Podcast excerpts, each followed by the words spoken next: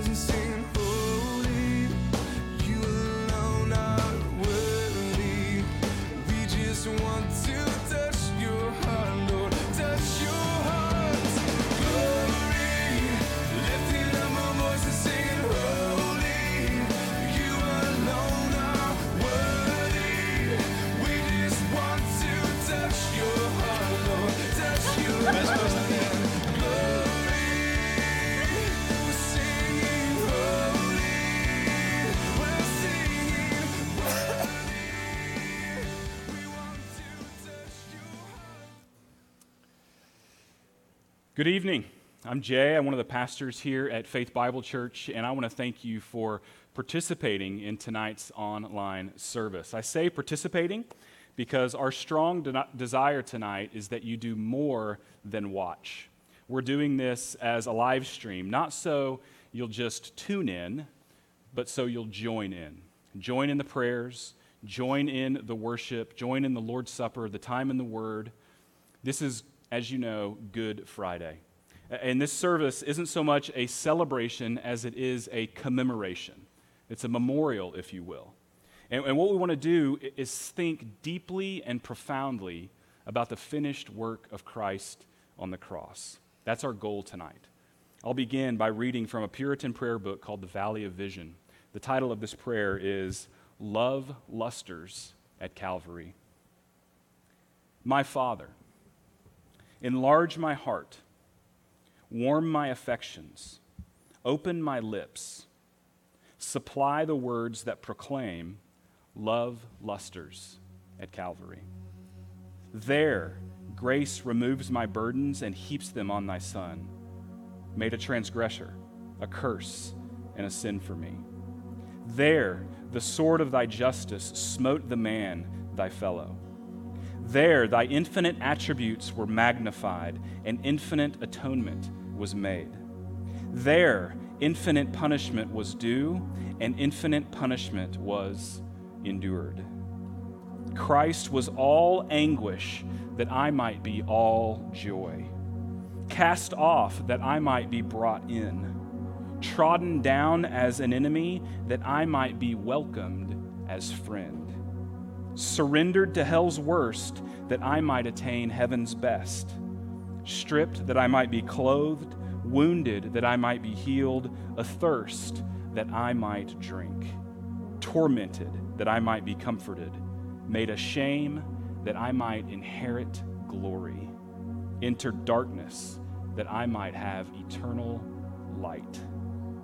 My Savior wept that all tears might be wiped from my eyes, groaned that I might have endless song, endured all pain that I might have unfading health, bore a thorny crown that I might have a glory diadem, bowed his head that I might uplift mine, experienced reproach that I might receive welcome, closed his eyes in death that I might gaze on unclouded brightness expired that I might forever live. O Father, who spared not thine only Son, that thou mightest spare me, all this transfer thy love designed and accomplished. Help me to adore thee by lips and life. Oh, that my every breath might be ecstatic praise, my every step buoyant with delight as I see my enemies crushed Satan baffled, defeated, destroyed, sin buried in the ocean of reconciling blood, hell's gates closed, heaven's portal open. Go forth, O conquering God, and show me the cross, mighty to subdue, to comfort, and to save.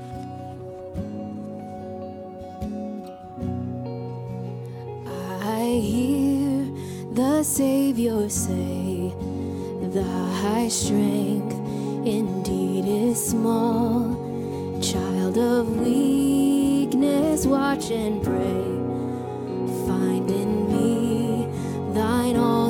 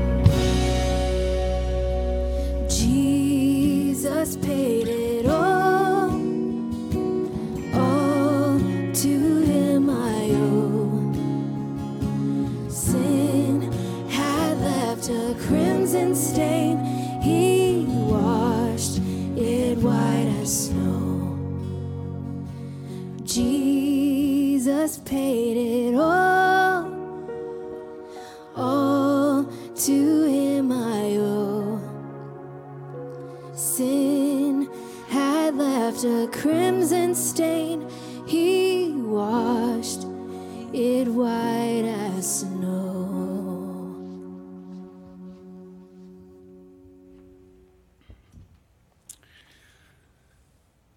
As we move into a time of communion, I just have a few thoughts before we take the Lord's Supper. Richard John Neuhaus writes If what Christians say about Good Friday is true, then it is quite simply the truth about everything. If what Christians say about Good Friday is true, then it is quite simply the truth about everything. And that everything starts with telling the truth about the human condition. And we need that truth about who we are because we very often minimize our faults and we regard our sins as small or common. And Good Friday puts a lie to that claim.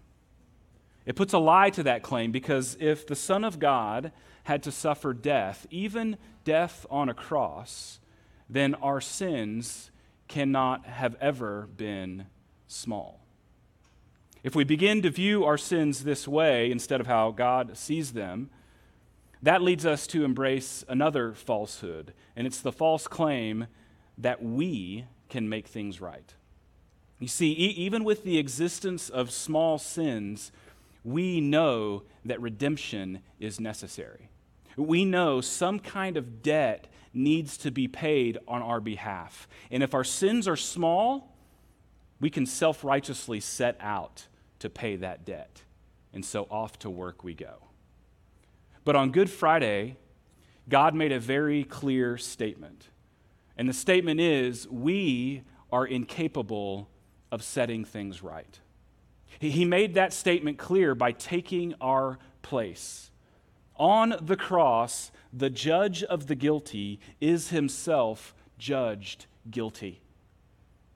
Because we are truly powerless to set things right, only God, only the offended party could undo the mess that we created. The cross. It is God's way of bearing witness to the truth about our condition. It is as offensive today as it was 2,000 years ago. In the 21st century, just as, as it was in the first century, many, many people insist on reinterpreting or misinterpreting what was going on that Friday afternoon just outside of Jerusalem, but to no avail. Our sin has been judged, and God Himself bore the punishment. And that is the truth about everything. As we transition into taking the supper together, as always, we remind you that this is for believers in Christ. And I know this is an unorthodox moment to be doing this in your homes, perhaps around a coffee table or a dinner table, but this is for believers in Christ. And this is not the norm. This is not the establishment of a new normal, taking the Lord's Supper online and in homes. These are exceptional times. And so this is an, exception, uh, an exceptional moment uh, within those times. But we are the saints gathered, though we're gathered all across Edmond and Oklahoma City. We are the saints gathered. We're in God's presence, and God's presence is not confined to our building. And so, as we take this supper now, I want us to, to just think upon the Lord, think upon the song you just sang, and think about the truth that pertains to everything who we are and what God has done to make us right with Him. Let's silently go before Him, and then I'll lead us through the supper.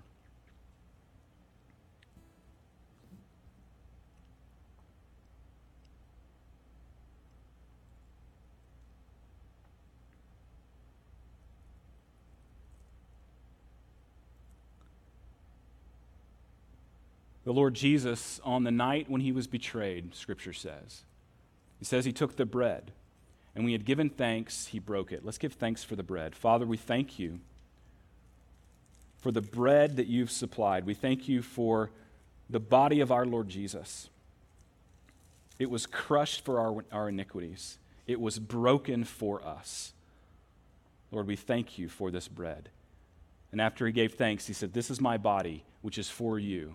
Do this in remembrance of me. Take the bread together.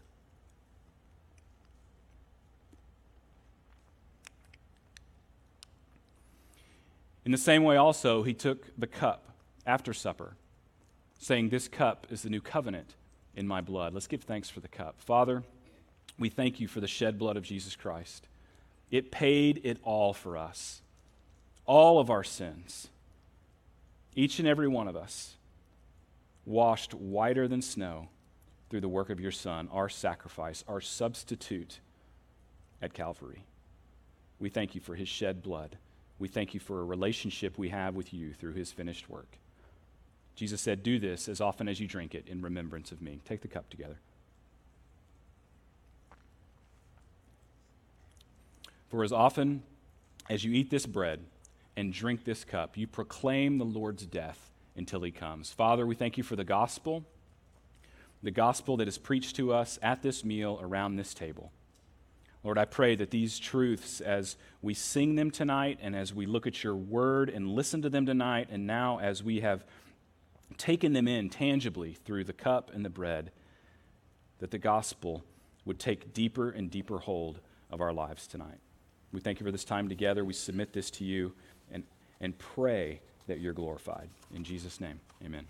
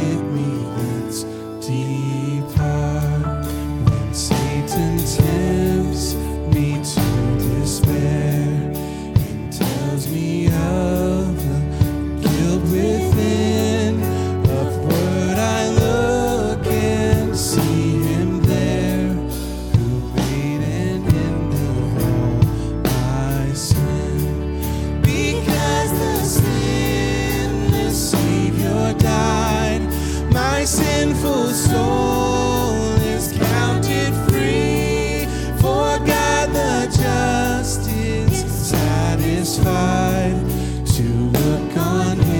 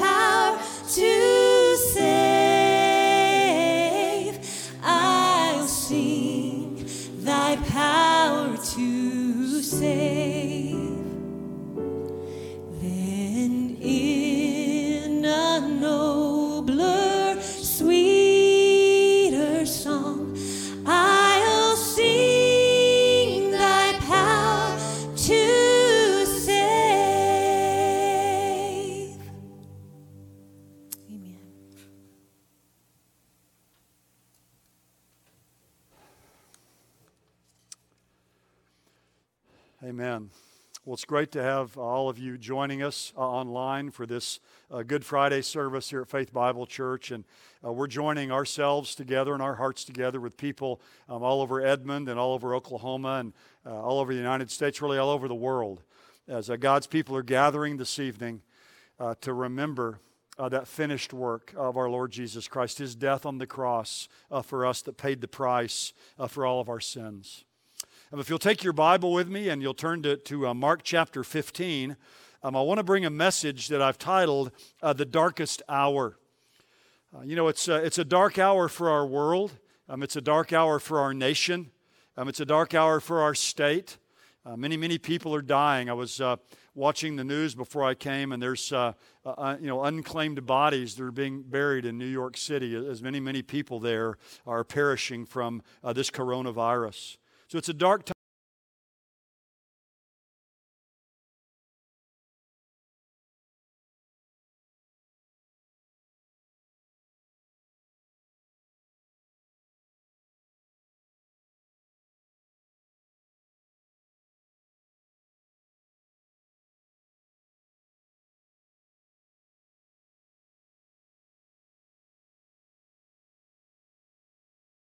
Uh, maybe uh, a dark time with your family, or uh, just darkness and uncertainty about your future.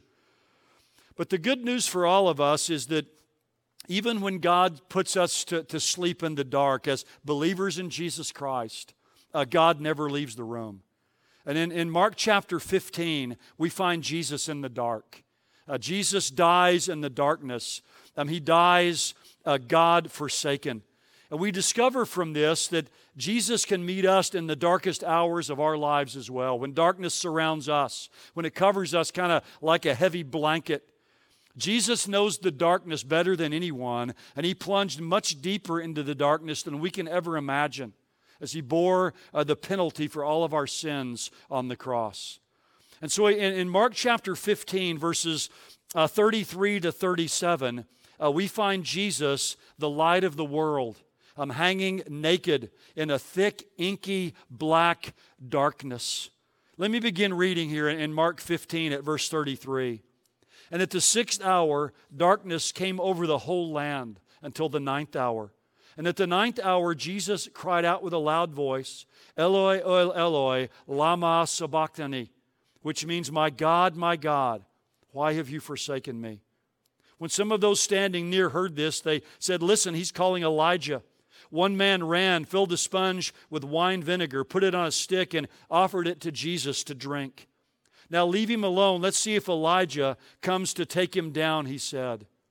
With a loud cry, Jesus breathed his last. May the Lord write his eternal word on our hearts here together this evening. What we have here is Mark's account of the crucifixion. And uh, most of you know this. Uh, Jesus was taken out and crucified at, at 9 o'clock in the morning. Now it's noon, it's, it's the sixth hour. And it says that Jesus will die at the ninth hour at 3 in the afternoon. And from noon till 3, darkness covers the land, the scriptures tell us. Now, we don't know if that means that it just covered Jerusalem, may have covered all of the land of Israel. We don't know for sure, but it was a, a thick, pervasive darkness. You know, it's interesting, 33 years earlier at Jesus' birth, there was light at midnight. Remember, as the angels appeared to the shepherds. But now there's darkness at midday. And I think it's uh, D.L. Moody who said one time, what we have here is midnight at midday. And this is not a, a solar eclipse. Um, obviously, this is Passover. There's a full moon, so uh, there's no eclipse at this time. Um, it's not some uh, suffocating sandstorm or a dust storm because this is the wet season in Israel. No, this is a, a supernatural darkness. This is a darkness uh, sent from uh, heaven. When you think about the, the, time of Jesus hanging there on the cross, those six hours, uh, from 9 to 12, Jesus suffers at the hands of men. He undergoes physical suffering. But from, from noon to 3, Jesus suffers at the hands of God. It's spiritual suffering that he endures uh, for us. God comes from noon to three and visits Calvary. Isaiah 53, a, a prophecy of the death of the Messiah, says this The Lord was pleased to bruise him. stricken by God, smitten by Him, and afflicted. The Father Himself comes and visits Calvary. He smites the Son, He strikes Him, and He afflicts Him. So God turned out the lights when He visited Calvary. But God wants us to look into that darkness and to see Jesus so, we'll, so that we'll be able to trust Him in the darkness of our own lives. There's a, a story I heard uh, some time back about Dr. Gardner Taylor. He was a pastor and a, a preaching professor. And he shares an anecdote about one time when he went to preach in Louisiana back during the Depression days. Um, electricity was just coming to that part of the country, and he was out in a, rural black church that had just one light bulb hanging down from the ceiling to light the whole sanctuary. He was preaching away, and in the middle of his sermon, suddenly the electricity went out, the, the building went uh, dark. And Dr. Taylor didn't know what to say, being a young preacher. He's kind of fumbling around with his notes, and he stumbled and kind of fumbled around. And one of the elderly deacons sitting in the back of the church cried out, Preach on, preacher. We can still see Jesus in the dark. You know, Good Friday highlights those times in our lives when we can't see Jesus uh, because of the dark, the darkness that dwells around us and within us. But on this Good Friday, I want us to see Jesus in the dark. And I want us to see how He meets us in our darkest hour and how He brings us uh, into the light. So let me lead us through four things that God wants us to see here together this evening in the darkness. Now I'm going to focus on the last two. Uh, these first two I'll go through fairly quickly, and we'll focus on the last two uh, in a little bit more time. But the first thing we see in this passage is I call the darkness and sovereignty. I don't want us to miss this because as Jesus hangs there on the cross, he cries out into the darkness, uh, My God, my God, why have you forsaken me?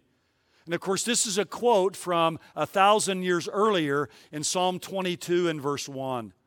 And Jesus uttering these words is a fulfillment of prophecy. And I just want to highlight the fact that this tells us that the anguish of Jesus was not an accident. I mean, it was purposed and planned and predicted by God. In fact, Jesus was a lamb slain from the foundation of the world. So the darkness there at Calvary was part of God's sovereign plan of redemption. God is sovereign over the darkness. Again, it wasn't an accident, it was planned by God, it was part of His plan from the beginning. And I just mention that because if God was sovereign over the darkness of Calvary, then He's sovereign over the darkness that may be over your life or my life. Our darkness is also part of God's good plan uh, for our lives. God has a sovereign purpose for our darkness, it's not outside of His control. And I think that's something we need to remember and lay hold of in these times in which we find ourselves. So, the darkness of, uh, of, of Calvary, there, the darkness and sovereignty. The second thing is the darkness and sympathy. Think about this the Creator was dying on the cross, and all of creation was shrouded in darkness, sympathizing with Him. This time of year, I like to, to read uh, a lot of different articles and books and, and what people say about uh, the death and the resurrection of Jesus. And I ran across a quote I'd never read before. It's a very profound one. Someone put it like this Jesus, the maker of the world, was unmade. Think about that. Jesus, the maker of the world, was unmade as he's hanging there um, in the darkness crying out. And all creation, if you will, responded in sympathy to the Creator and shrouded uh, Calvary in darkness. I think Isaac Watts, the great hymn writer, had this in mind when he wrote those words Well, might the sun in darkness hide and shut his glories in when Christ, the mighty Maker, died for man, the creature's sin. You know, when Adam and Eve sinned in disobedience against God, remember it affected all of creation. It, it plunged the world into a fallen condition. Think about this for a moment. Everything in creation obeys God except man. Everything else in this creation obeys God except man. And the Adam, Adam and Eve rebelled against God and uh, they, they pulled all of creation with them into the fall. Romans 8 tells us we live in a groaning creation. But one day creation will be delivered from bondage and travail when uh, the Lord Jesus, the King, returns. So when the, the Maker died, the creation responded, if you will, in the sympathy of darkness. So we have the darkness and sovereignty, we have the darkness and sympathy, we also have the darkness and a serenity. Jesus died in the dark so he can meet us in our darkness and bring us comfort and bring us peace and bring serenity uh, to our hearts. I know um, almost all of you have heard of Corrie Ten Boom. She was, uh, interestingly, she was born on Good Friday back in 1892. But her sister, uh, Corrie Ten Boom, and her sister were in the Ravensbrück uh, concentration camp. Her sister died there, her sister Betsy. But her sister Betsy used to make the statement no matter how deep our darkness, he is deeper still. No, there, no pit is so deep that he's not deeper still. And in the dark hours they spent there in that concentration camp, she would always say, No matter how deep we go into the darkness, he's deeper still. And I think her mind was going to Jesus hanging there on the cross uh, in the darkness. Jesus can bring hope and healing to those of us who are struggling in the darkness. Maybe the darkness of difficulty, or maybe a depression or discouragement or maybe even impending death. Jesus plunged in the darkest abyss for us. And because of that, he's able to come and meet us um, in our darkness as well.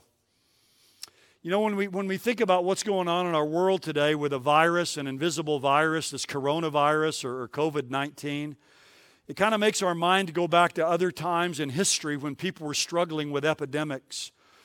Many of you know the name Jonathan Edwards, the great preacher. He was, um, many say, the greatest theologian ever produced by America. But on March the 22nd, uh, 1758, Jonathan Edwards took his final breaths. Um, a little over a month earlier, he'd been installed as president of the College of New Jersey, which later became Princeton. I mean, his son in law, Aaron Burr, had had that position, but he had died. So, a lot of disease going around at that time. And uh, Jonathan Edwards stu- uh, stepped into that position. With all the smallpox going around, uh, they had come up with an inoculation, a vaccine for it. And so, Jonathan Edwards, wanting to take care of his family, had his family um, inoculated. And um, he got, from that, he contracted smallpox. And um, he got it inside of his mouth and inside of his throat, and uh, you can read about it. It's, it's a terrible picture. But after weeks of a fever and starvation from being unable to swallow, uh, Jonathan Edwards, the, the great man of God, the great preacher, the great theologian, uh, went into the presence of the Lord. And when his wife was given news of this, her name was Sarah, here's what she said What shall I say? A holy and good God has covered us with a dark cloud. Oh, that we may kiss the rod and lay our hands on our mouths. The Lord has done it. He has made me adore His goodness, that we had Him so long. But my God lives, and He has my heart. Oh, what a legacy my husband and your father has left us. We're all given to God. There I am, and love to be.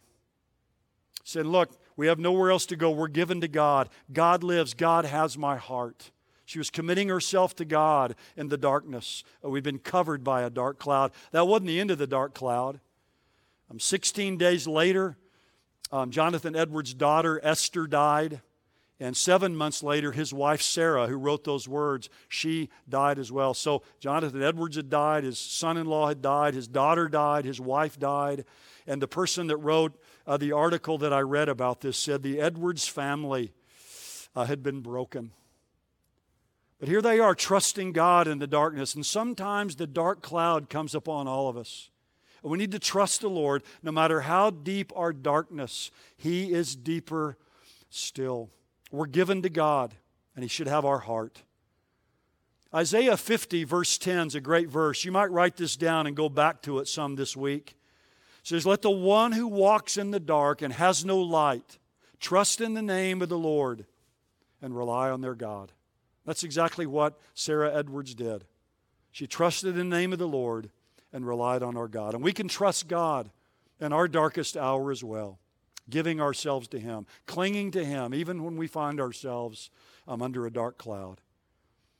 So we have the darkness of sovereignty, we have the darkness and sympathy, we have the darkness and serenity. We also have the darkness and salvation.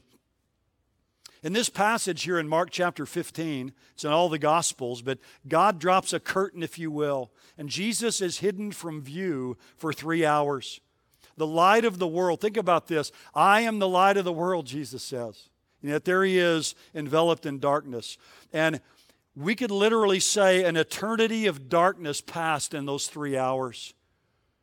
Erwin Lutzer puts it like this He says, Jesus was a sacrifice for many people, so he had to compress an eternity of hell into three hours. And of course, the darkness that shrouded Calvary symbolizes judgment. Remember back when the plagues came upon the Egyptians? Remember before the 10th plague, which was the, the striking down of the firstborn, and of course the, the Jewish people celebrating Passover. Remember the ninth plague was darkness. So the plague of darkness enveloped the land before the first Passover lamb was slain, because that ninth plague was darkness. Now, before the death of the ultimate Passover lamb, there's darkness again. That's again a symbol and a sign um, of judgment. Now, most of you know this, but there are seven statements of Jesus from the cross as he's dying on the cross, and he gives seven different statements. But Mark just records this one. The only one Mark records is, My God, my God, why have you forsaken me? And I think the reason Mark does that is, is Mark's gospel is all about the gospel. I mean, his gospel ends, begins with the words, at the beginning of the gospel of Jesus Christ, the Son of God. And I think for Mark, this solitary statement brings us to the heart of the gospel. It boils it all down. My God, my God, why have you forsaken me? Jesus was forsaken for us. Uh, this is a, uh, the lamentation of our Lord. It's a cry of dereliction, it's undiluted agony as Jesus is deserted and abandoned and estranged. Um, he bore the sinner's sin, He was made sin for us. 1 Peter 2:24 says he bore our sins in his body on the tree. 1 Peter 3:18 says he died the just for the unjust that he might bring us to God. So as Jesus hangs there on the cross, Jesus was dealt with not as a son but as sin. He became sin for us. And Jesus cries out like an orphaned child, "My God, my God, why have you forsaken me?" This is the only time Jesus doesn't address God as Father in all the Gospels. In fact, just earlier in one of his statements, he says, Father, forgive them, for they know not what they do. But here, it's my God, my God, why have you forsaken me? God puts a curtain around the cross as the tsunami of God's wrath is surging over Jesus. You know, in the annual Day of Atonement in Israel was the only time the Jewish high priest was allowed to go into the Holy of Holies. And you remember he had to go alone. Only God saw him do it because he ministered alone there. And during those three hours of darkness, Jesus completed the eternal transaction with the Father, and only the Father saw him do it. Jesus, our great high priest, was both priest and sacrifice as he suffered alone in the darkness. God was visiting judgment for our sins on Jesus. I mean, think about these words. You have God forsaken by God there at the cross. Now, we have to be careful here because the Trinity wasn't divided in its essence. The Trinity isn't divided or destroyed. The, the fabric of the, the Trinitarian Godhead is not torn. But what we have here among uh, between the God the Father and God the Son is a fracture of fellowship or uh, a, a withdrawal of communion. The eternal stream of fellowship and communion between the Father and the Son was broken. It had gone on through the rolling ages of all of eternity. And then this moment of time, um, it's broken. And Jesus cries out, My God, my God, why have you forsaken me? I know I've told this story before, and I know I'll tell it again. This is a good one. Rabbi Duncan, a great Scottish theologian, they called him Rabbi Duncan because he was so uh, adept in, in the Hebrew language. But one day he was lecturing in his class and he was trying to summarize what Christ did for us when he died on the cross. He was pacing back and forth in the class and he, he was anxious, trying to, to summarize in some way for the students uh, what Jesus had done for us at the cross. And he uttered a, a single unforgettable sentence in his class. He finally, it came to him. And um, he was they say chewing on a cigar in his class, thinking this over. And he finally says, Do you know what Calvary was? What? What? What? And with tears running down his face, he says, I'll tell you what it was. It was damnation. It was damnation. And Jesus took it lovingly. And that's what we witness really here in this passage is damnation. And Jesus took it lovingly. He was experiencing our judgment day. And the Bible says for those who fail to trust in Christ someday, they're going to be cast into the outer darkness. And Jesus experienced the outer darkness, so we never have to. He was abandoned to outer darkness that we can walk in the light. He was forsaken so that we never have to be. Look, this was the most epical moment in all of human history as Jesus paid the full sin debt of all humanity, past, present, and future. To kind of bring it to our day today, we could put it like this Jesus bore the sin virus so we can be healed. Look, there's a pandemic virus that all of us carry. Uh, none of us are asymptomatic either, by the way. We all carry the symptoms of it. It's a universal pestilence of sin, it's a plague and it brings death, physical death and spiritual death. And for the sin virus, there's no vaccine and there's no human cure. But praise God, there's a divine remedy. And Jesus took the full effect of the sin virus in his death for us, and he heals all who will come to him in faith. Warren Wiersbe puts it like this What a paradox is the cross of Christ. He went through darkness that we might have light. He was forsaken that we might be accepted. He was misunderstood that we might know the truth and be set free. He died that we might live. I, uh, I've told a few stories before about Dr. Walter Wilson. Uh, Walter Wilson was actually a medical doctor who lived in Kansas City uh, became a very well known evangelist and Bible teacher. He actually taught in the church where my dad grew up. And when he would come there and teach in that church in Springfield, Missouri, he would stay in the home uh, of my, with my grandfather and grandmother. And my dad met him there.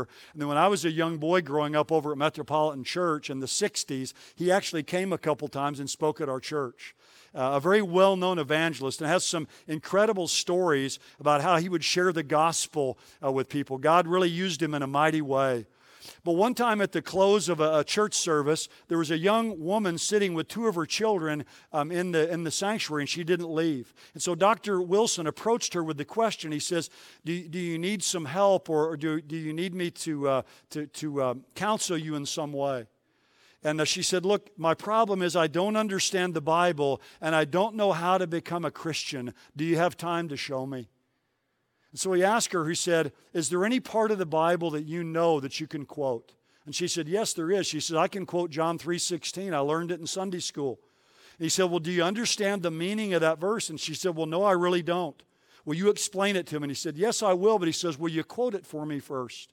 So she quoted it and said this For God so loved the world that he gave his only forgotten Son, that whoever believes in him should not perish, but have everlasting life. And of course, she substituted the word forgotten for the word begotten. But Dr. Wilson, being a wise man, took advantage of this and he said, Do you know why God forgot his son? she said, No, I have no idea. I've often wondered why. And he said this it was because the Lord wanted to remember you. God in heaven was willing to part with his son for a little while so that he might have you forever. He let his son be enveloped in terrible darkness so that he might give you a crown of light. He let Jesus die so that he could give you eternal life. It was you for you, my friend, that God forgot his son. I love that. That's a beautiful story. Jesus really is the only forgotten son in that way. He was forgotten and forsaken in the darkness, so you and I don't have to be. Uh, when the uh, short story writer O. Henry was dying, he said this Turn up the lights. I don't want to go home in the dark. Nobody does. Nobody wants to leave this world in the dark, and you don't have to. No, no person, not one person who trusts Jesus Christ as Savior ever goes home in the dark because Jesus endured the outer darkness for us. Why not trust Him if you've never done so? Why not receive the free pardon He offers? We've sung some great songs here tonight about the cross, but one great line of an old hymn says, The vilest offender who truly believes, that moment from Jesus, a pardon receives. By taking Jesus Christ to be our Savior, we get a full pardon for all of our sins. So if you've never done that, what better time than on Good Friday when we sell it, when we remember the, the death of Jesus, to take him and receive that pardon that he purchased for you at the cross. And look, if, if things seem dark in your life, if you feel alone and, and desperate and deserted, uh, maybe you feel abandoned and discouraged, get close to the Savior who entered the darkness for you. God sometimes puts his children to sleep in the dark, but he never leaves the room. Jesus was forsaken so that we don't ever have to be. And He knows what you're going through. He experienced a depth of darkness you and I can ne- never know. However deep you go, Jesus is always deeper still. So cling to Him and allow Him to lead you into His light. Remember those words of Isaiah 50, verse 10 Let the one who walks in the dark and has no light trust in the name of the Lord and rely on their God. And as Sarah Edwards said, We're given to God. He has my heart. There I am. And that's where I love to be.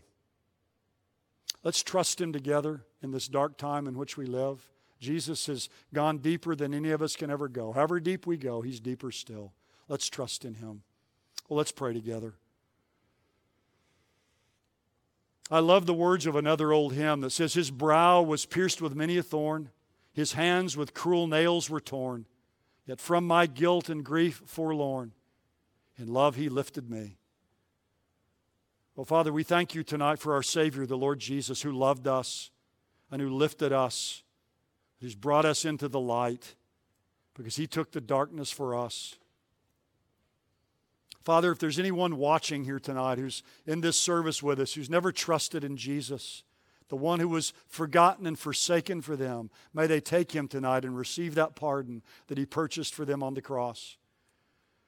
And Lord, for anyone tonight who's watching who feels like they're in the darkness. Maybe they've, they've lost their job or there's a lot of uncertainty about the future.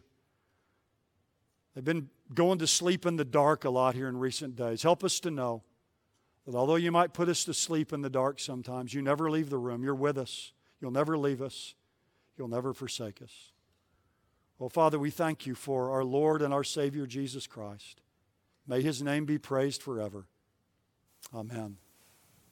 Well, let's join together as we sing a couple more great songs about our Savior.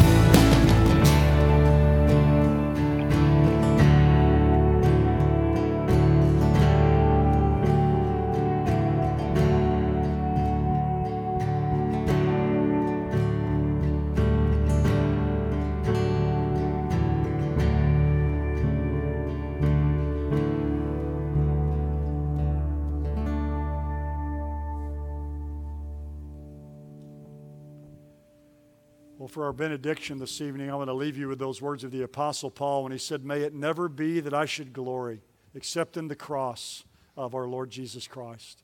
So let's go forth tonight, uh, glorying in the cross of Jesus Christ alone.